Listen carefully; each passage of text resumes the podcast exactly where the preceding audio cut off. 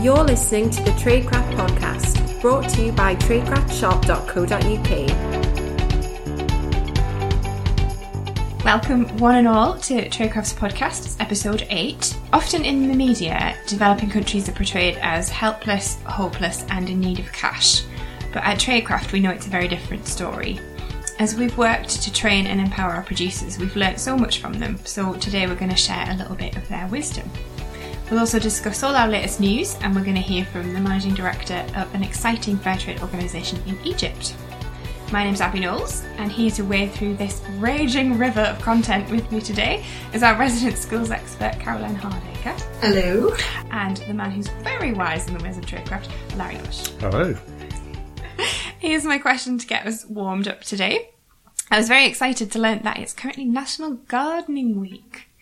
Um, and I wondered, what is your greatest gardening triumph? Or if that's too difficult, what is your greatest gardening failure? I think I will start with Caroline. Oh. That's all right. Well, um, I had to think a little bit outside the box because I don't actually have a garden, Yeah. but I do absolutely love plants. So I've got about 18 house plants in my living room at the moment. So Wow. I actually That's think it's quite a lot probably of house quite plants. to keep them all alive in such a small space. Yeah. But I do grow a lot of kind of herbs and aloe vera and things like that because I like making things from them. So nice. I think that's a bit of a triumph that I'm sort of Definitely. yeah, managing to make stuff from them. I think so. Useful. Yeah, Think of all about the oxygen in your in your living room as well. I know, well, it's the actually, oxygen a lot heavy. of them are really oxygen heavy plants, like, uh, like ivy and things like that. So yeah, I've been very careful with it. I can attest to the fact that Caroline has probably about the same amount of houseplants on her desk as well. So I sit behind her. My so desk is underneath plant two lover. big trees. Yeah, I know. exactly, Great. exactly. That's What not about so you? Anyway?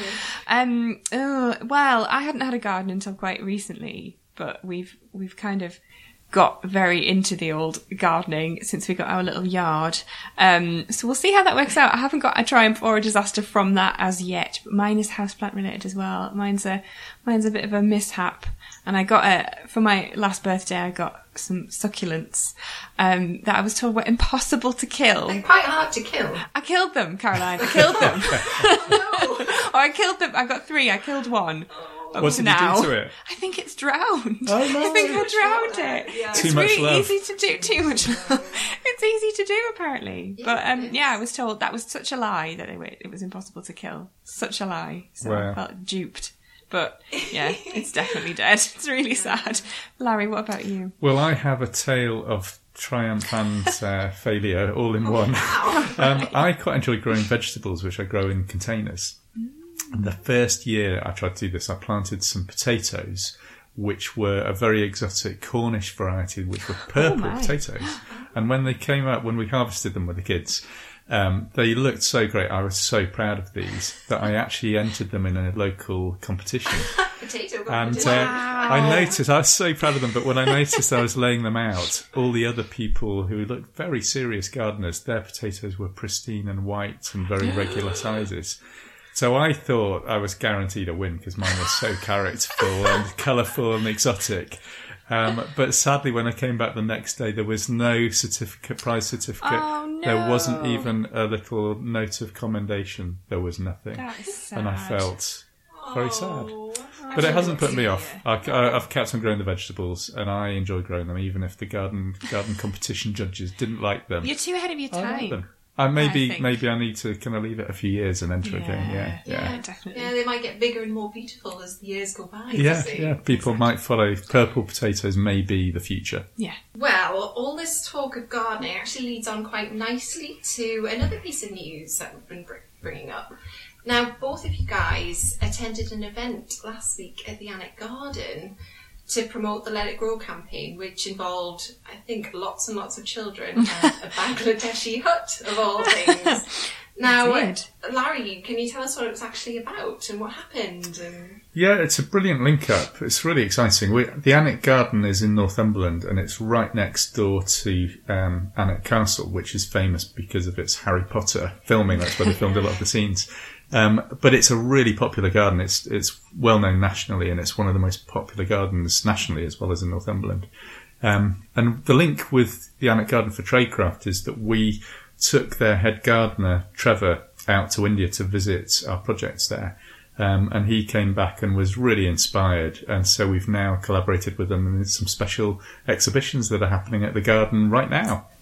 Oh, fabulous. There was a photography exhibition there as well, wasn't there, as part of it? Yeah, the, there's a photography exhibition which shows children in um, India and Bangladesh holding their favourite toys, um, which are really simple things. Like there's actually like a wooden tray on a rope that somebody's using to kind of drag around. It's like a sleigh almost. Yeah, um, and just you know really kind of threadbare, cuddly toys. Um, and then there's pictures of British children holding their toys, which range from um, kind of some of them electronic gadgets. Some are very simple things as well, like footballs and, and, and cuddly toys. And I think what it, it shows is there are some real similarities when you look at the pictures. There is real joy on the expression of all the children. Um, but, you know, a huge difference in terms of the kinds of toys. And I guess it, it brings to life the difference in background people have materially between Yeah. the two countries. And yet it fits into the whole the wisdom thing as well, doesn't it? Because it's like children will find joy in whatever they've got, Yeah. and you mm-hmm. know we all just want that in the end, don't we? Yeah, mm. and one of the th- one of the striking things when you look at the photos is actually Trevor, the gardener, was pointing this out, looking at the photos on Wednesday, that there's actually more joy on the faces of the children in Bangladesh and oh. India than there is on the faces of the, the British children, and we were reflect, reflecting on the kind of paradox of that. In some ways, you know, sometimes when you travel to developing countries, you do see that, don't you? That, that there's this amazing exuberance and, and joy in spite Yeah. of adversity and you know the simplicity of life. What were the kids getting into doing at the event this week? Were they doing activities? Well, yeah, I was just about to say one of the um, one of the things that I think has sort of spanned the kids from Bangladesh and the kids from the UK is the, the little ribbon ones that we that we use, and I think yeah, there's a there's a video of these ribbon ones, but we um one of the activities that we we had on at the at the gardens was in the crafty cottage, and it was making these little ribbon ones, um and it was really nice to see some of the kids uh, during the day who just were visiting the gardens and who just sort of stumbled upon it, running around with these ribbon ones, and it just it's it just shows I think how toys and little game activities like that can just sort of span any any child finds joy in in, in a ribbon wand apparently. Um, but we also had the, the Bangladeshi hut that you mentioned.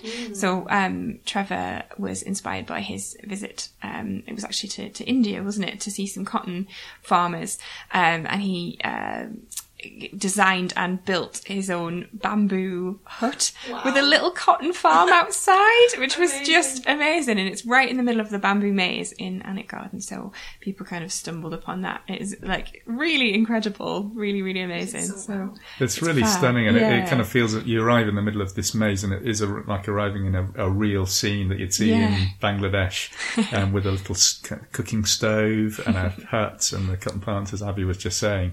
And Trevor's done it absolutely brilliantly, and th- there's a big board there with all the information about Traidcraft's project. So, yeah, um, we've been so pleased. The garden have done such a great job in creating all of these activities, and I think everyone visiting during the Easter holidays will have really experienced something uh, unusual and kind of very special and real Yeah. about Traidcraft's Yeah. work. And really pertinent as well with it being gardening week this week as well. Yeah. apparently so. Who knew? It's perfect. Brilliant, yeah. so does anyone else have any news of anything that's been happening?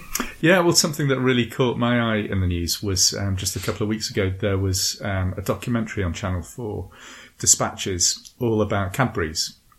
And it was all about the secrets behind Cadbury's because I guess it was saying Cadbury's is a bit of a national treasure, isn't it? It's a brand that we all know and love, have have been Yeah. brought up with. But what not everyone has realised is it was taken over by a huge American company, Kraft. And the documentary was saying actually quite a lot has changed over the, the last six years since Kraft took over. And is Cadbury's all that we hope it is? Um, and for us, one really a- interesting angle on it is was fair trade because um, back in 2009, Cadbury switched a good chunk of its uh, products, um, including dairy milk, to fair trade. Um, but the documentary really asked some questions to Cadbury's about how serious are they about that move to fair trade and how far have they taken it. Um, and the thing that jumped out to me was I can remember now thinking back the time at the time the chief executive of Cadbury's made this amazing statement to say our goal is for all our chocolate to be fair trade. Um, but and at the time we all celebrated and thought, brilliant, Cadbury's are sort of really making a step forward. But in fact, the documentary really pointed out that that hasn't happened, sadly, and, and there was some initial progress. But actually, there doesn't seem to be any more movement from Cadbury's to, to even the dairy milk range. They've introduced new bars which aren't fair trade. None of their Easter eggs are fair trade. Um, none of the rest of the Cadbury's range at all is fair trade chocolate. Um, so it does pose the question really, what happens when these big companies make a move into fair trade? How, how seriously do they take it? Is it just a token Yeah, thing? it seems very tokenistic Yeah, almost, I mean, doesn't Easter it? too? eggs would have been a huge thing, wouldn't it? Considering how many Easter eggs are Yeah. bought. Yeah, Yeah, you there's think. something like 700 million Easter eggs that Wow. Cadbury's sell that could be fair trade, and so Yeah. it feels like a missed opportunity, doesn't it? They, You know, they're doing some It really does. good stuff by buying cocoa for the products they are doing. But imagine if they did do what their original vision was, you know, it would have a huge benefit on farmers in, in Mm. West Africa. Have they made a response to the documentary? Yeah, well, this is interesting because with, with Twitter and social media now, it's you get a lot of reaction. So on the night of the program, people were tweeting about all kinds of things, and so I decided to join in, and I just asked Cadbury's the question. Said, "Really interesting to see your chief exec say that. Are you still planning to turn all your chocolate fair trade?" But the response that came back was very cagey and just pointed out the good things they have Ah, done. okay. And actually, I still haven't got an answer from them as to what their plans are. So it does raise some questions, I think. And Political answer. yeah, very Yeah. invasive. Yeah. So if you'd like to read that blog, um, you can go to traidcraft.co.uk slash Cadbury. So another um, really exciting piece of news for us this month is around staffing. We are really excited to be able to announce that Robin Roth, who's the former managing director of GEPA, which is Europe's largest fair trade organisation, will be taking over as our new chief exec later in the year. And it's a really, really exciting time for all of us. We're really looking forward to finding out more about Robin and all of his new ideas uh, in the coming months. And we might even get him on the blog, um, on the podcast himself Yeah, to good idea. Yeah, to introduce himself or, or something like that. Tell us more about himself at some point. Um, the other good news is that Andy Biggs, who's currently acting CEO, is going to be staying with us in the role of Chief Operating Officer. So it's really great that we're able to keep hold of Andy and all of that experience that he's kind of built up as he's he's been here. So we're all really excited to see what the future holds for Traidcraft. One thing people keep on asking is, is he German? But actually, what we've all discovered is he's not. definitely British. but he's been living in Germany, so he's very clever because he's obviously bilingual and Yeah. has been running a business in German, but he is actually British. So he's coming back to Britain. Yes, he is. Yes, and he was quite keen to come back to the northeast, wasn't he, as well? That's right, because he was at university in Durham, wasn't He he? was. So he actually knows the Northeast well. Yeah, and he knows a lot about fair trade, so it's going to be exciting. It's very exciting. So we always love to hear from people who are passionate about fair trade, and we recently had a visit from an organisation called Fairtrade Egypt, which I think has the most incredible story. But rather than hear it from me, I think it's best if we jump straight to the interview. So a few days ago, Traidcraft's John McNaughton caught up with Mona El Sayed, the managing director of this amazing company. Hi Mona, welcome to the Traidcraft podcast. Thank you for stopping by to talk to us today. Thank you for giving me the opportunity. I wonder if you could start by just telling us a little bit about yourself. Okay, well, uh, I am Mona El Sayed. I'm the managing director for Fairtrade Egypt. I've been managing Fairtrade Egypt for uh, more than 13 years now. I am a business graduate. Uh, I worked in a multinational at the beginning of my professional life, which was, uh, as I always say, uh, one of the best things that happened in my career life because I worked there for two years and a half, but then it was a very, very good opportunity for me to learn big, you know, and fast. Uh, but then I also say that the second best thing that happened in my career life is that I quit it. So, uh, yeah, so it was like kind of an early decision that this is not what I would like to continue doing for the rest of my life.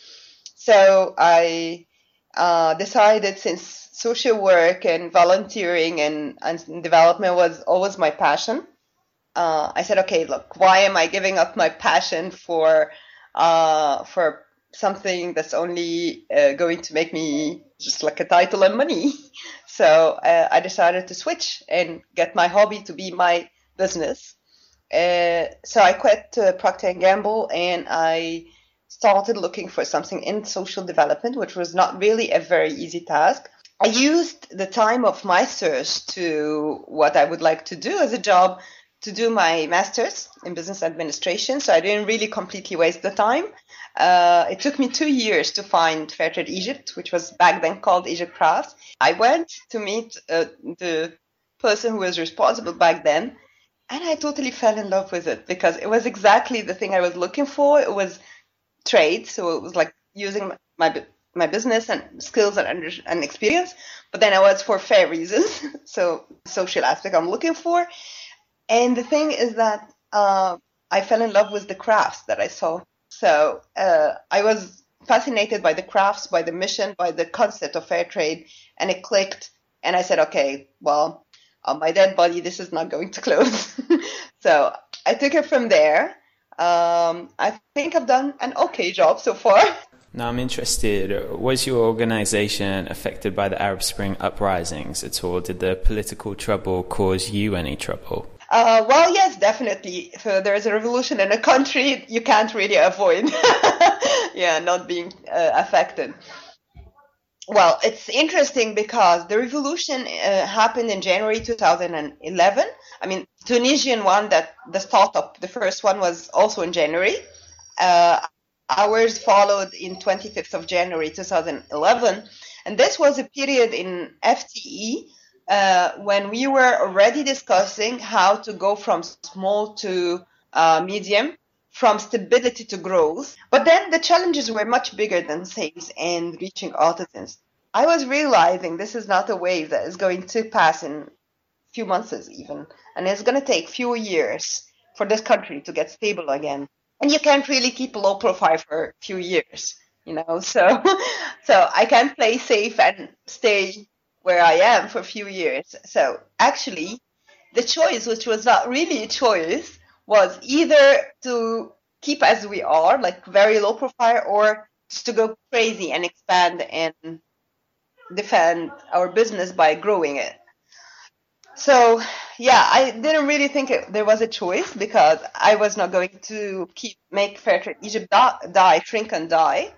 So um, I said, okay, here we go well, we are 11 staff members and we have this amount of money, capital, and we can sustain ourselves for the next two, three months with this level of sales.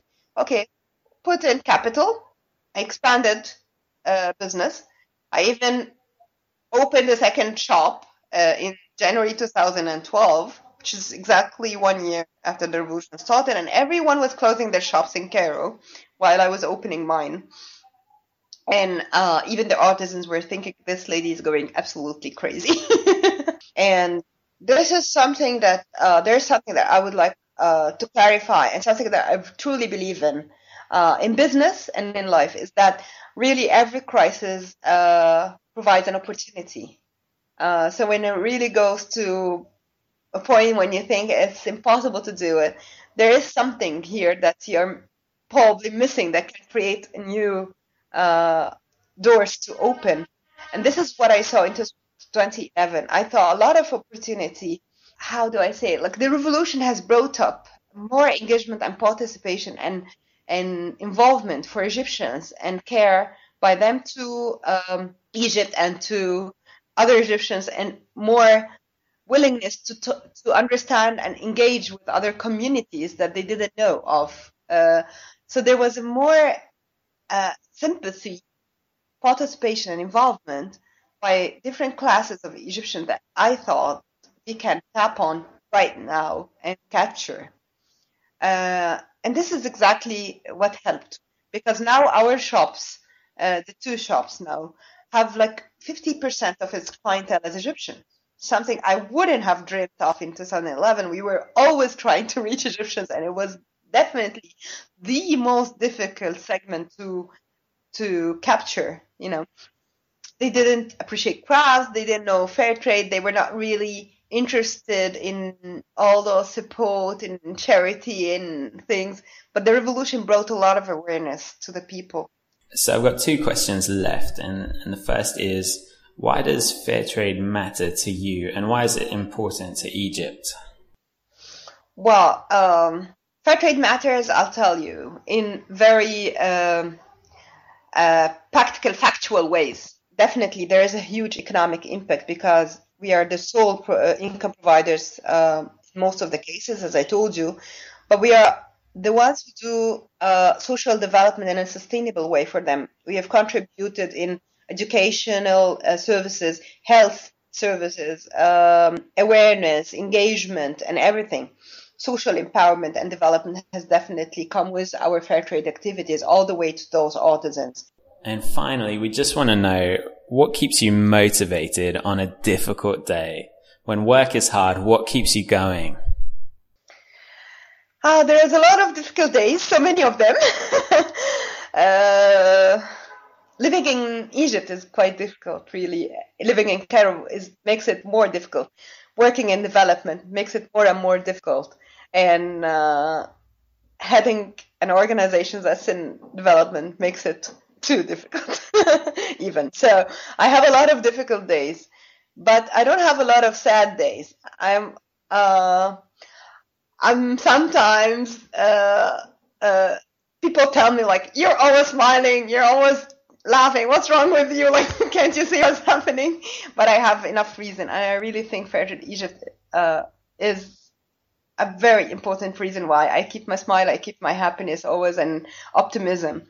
Um, it has definitely given me a very good cause to live for, uh, and I'm quite lucky. I'm blessed. I see the impact each and every day um, on our artisans, on our staff also. Uh, I was just saying in a presentation last week, uh, uh, a couple of weeks ago, because of the International Women's Day, and I was it was a women presentation, but I was saying that Fairtrade Egypt has empowered so many women, but has also empowered so many men. Because when we when I started, Fairtrade Egypt was only a women organization because these are the ones who were able to understand what's fair trade. Now we're 50% almost women, 50% men who are more passionate about fair trade and women empowerment than even us. So it's a great achievement. It's a great empowerment, you know. So I'm surrounded by people where their lives have changed person each and every day in my office. Yeah, I'm quite blessed and lucky, really. Brilliant. Wow. She's so positive, isn't she? She's so positive. Incredibly positive. I loved what she said about um, opportunities and in spite of crisis. Yeah. And that kind of level of positivity and commitment and enthusiasm really came through, didn't it? From mm. what she was saying, it was really inspiring. She's a very inspiring lady. She's so she is so positive. She's incredibly positive, isn't she? In such a difficult situation, in such a difficult sort of time for Egypt generally as well. I think that's really inspiring that she's so upbeat and Do motivational talks. she Yeah. really does. Yeah. She does. Yeah. I yeah. think what she said about being very challenging, you know, she said mm. that she has layers of difficulty in the task that she has with her job, but she has lots of difficult days, but not many sad days. I thought that was a, a fantastic way of looking at it. Yeah. She's obviously an incredible business person as well because to say, you know, everybody is shutting down their shops or everybody is kind of consolidating what they have and actually to then say, oh no, no, we're going to do com- something completely different. We're going to open another shop. We're going to grow. That's a really, she's got some amazing foresight, I think. And Yeah. she's very brave. It's a bold plan. Yeah. yes. Yeah. Sounds like it's working well. I think one of the things that really strikes me um, listening to, to Mona's story is how much she's learnt through spending time with people who have very little. She mentioned that um, you know she sees the lives of people who she works with being transformed. She can see that through the work that she's doing. Um, so we will be back after this little tiny break to share some of the life changing lessons that we've learned through connecting with some of the world's poorest people. You're listening to the Traidcraft podcast, brought to you by traidcraftshop.co.uk. Welcome back to part two. Now, I wonder if I asked you all to picture someone who is a source of wisdom, someone who could teach you important things, what kind of person would you imagine? Maybe a brilliant school teacher or a profound parent, or maybe like me, you think about a really talented speaker, um, the sort of person who might do TED Talks. In my head, I'd imagine them as somebody who's mastered sort of the smart casual look, who might talk exclusively in metaphors, and they're really good at making PowerPoints. That's what I would think anyway. Um, but the brilliant thing about getting involved in the fair trade world is that you learn really quickly that wisdom isn't something that's just reserved for the wealthy. At Traidcraft, it feels like the people we work with teach us as much as we are able to teach them, so it's a partnership. And that's what this second section is all about. We've had a think about what we've learned from connecting with people who have very little. How has our exposure to the developing world through working at Traidcraft developed us? So, shall we start with you, Larry? What wisdom do you have for us? Well, I've got more of a. It's an inspiring story, I guess, of which I feel I've learned from um, this person. Uh, it's a lady called Moon Sharma, who runs Tara Project, who we Traidcraft sources all kinds of craft products from. Um, and I travelled out to India a few years ago, and was completely inspired by Moon, because really of her motivation and determination to achieve so much with so little resources. She actually runs a huge enterprise with 28 craft workshops all around Delhi, in slum areas, in really difficult areas, and somehow keeps this all going and juggling. And it was real kind of um, the, act, the the sheer capacity to get stuff done because of her vision for how she sees the world and the way it needs to be um, that struck me. Um, and I think with the groups that she's working with, she's facing things like um, people who've been resettled. She campaigns on women's empowerment. She cam- campaigns against child labour. And her team actually face physical violence on the streets because people don't like what Tara are doing. They, they don't like the good work they're doing. Um, so yeah, I was just really struck and really humbled by the, their commitment and their sheer force of personality and vision for doing something good, you know, bit by bit every day. She sounds incredible. She does. Amazing woman, yeah. But she had that kind of inspiring style that we heard a bit from Mona Yeah. earlier on. That you could, that determination to It's like the succeed. doers of the world, Yeah, isn't it? absolutely. Caroline, what about you? Well, well, mine is a lady as well, um, though she is a farmer, and her name's Rosina, and she's kind of one of the main stories of the Traidcraft Let It Grow campaign. So, um, if people don't know about her, you can actually download her full testimonial from the Traidcraft website.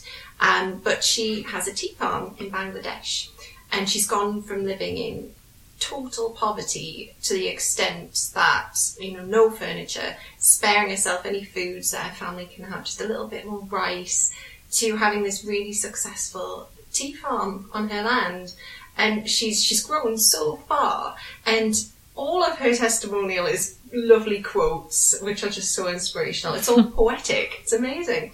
But I, I had to cut one line from it, and it was that my husband says that I'm a big dreamer. Yes, I like to dream. Dreaming is hope. Hope for an incredible tomorrow. Hmm. And I mean, I'm a, I'm a total, totally. But I just think that's actually really insightful and wise because if we don't dream, how can we imagine anything better for ourselves? And if we couldn't imagine it, how could we ever expect to get out there and do something? So some people could say dreaming is more of a just a passive thing, but it's not. It's all about imagining a better world, kind of like everyone else we've been talking hmm. about. Just think that's a brilliant way to see the world. yeah, It's a brilliant. It's an inspiring quote for anyone, and to come out of such extreme poverty as I well is yeah. super inspiring. I know, because some people could be really beaten down by circumstance, but other people really rise up and think, no, I can imagine a better place. Let's make it happen. It's brilliant. Yeah, It makes yeah. all the difference. Doesn't How about you, Abby?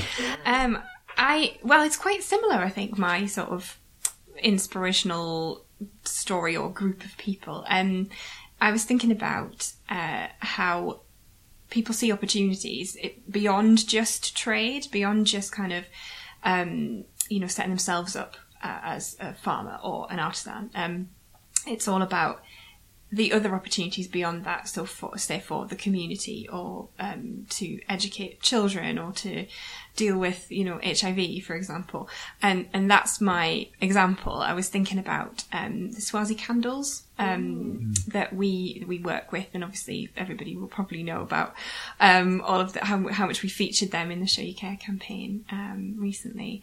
Uh, we we sell a few of their candles uh, in in the um, in the catalogue, um, but they were just a really inspirational group of people. I think that because they were trying to um, go beyond just just trading and really be a family to the people who were who were working for Swazi Candles. So they had all of this other stuff like. Um, you know, a community garden to, to make sure that everybody was fed properly.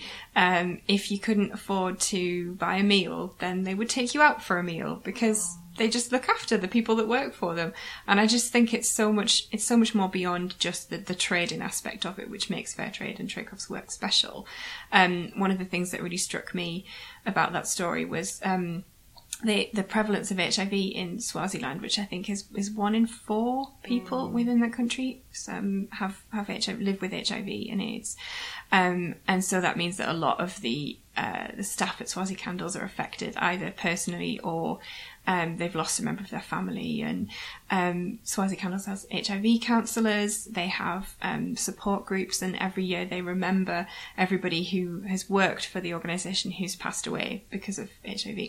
And I just think that's just it, it's just going the extra mile for people who um, who work for you, and that's what makes fair trade and what we do so special. I just think that's hmm. incredibly, incredibly inspiring. When you see the footage, it seems like they're just so full of love Yeah, for each other. I Yeah. think, and appreciation of all aspects of someone's life, hmm. like valuing people as people. Yeah. Yeah. Yeah, it's really moving, and you really kind of feel that, don't you? Hmm. You- Hearing them and seeing them speak on some of the videos that yeah, that we have on the website, you kind of really feel that passion that they have to care Mm-hmm. about the people, and yeah, the, the way that you've summed it up, Abby, talking about them as a family, you do Yeah. get that family. you get that feeling, don't you? Yeah, which just yeah proves how how special they are. Really, I think. Yeah, You do seem to learn so much more from people who live in such challenging circumstances because it, it just shows you how far people can drive themselves to positivity when they're faced with such dark times. Mm. Yeah, things we can't even imagine, situations we can't even imagine. it puts life in perspective for us Yeah, in does, Britain, doesn't doesn't it? Yeah. I feel terrible. Oh, Caroline. Well, it- I think that is that that is kind of one of the things these connections gives us, isn't it? Because Mm. you know we we do um, represent some benefits for those groups, but they really do genuinely benefit us, don't we? You know, Mm. Yeah, it's totally inspiring. It's a privilege for us to be connected with these people. Okay. Well, that's all we've got time for today. We hope you're feeling a little wiser and a little bit more inspired than you were when you pressed play half an hour ago. All that's left to say is goodbye from Larry Goodbye. And a fun farewell from Caroline. Bye. and it's goodbye from me as well. Thank you for listening.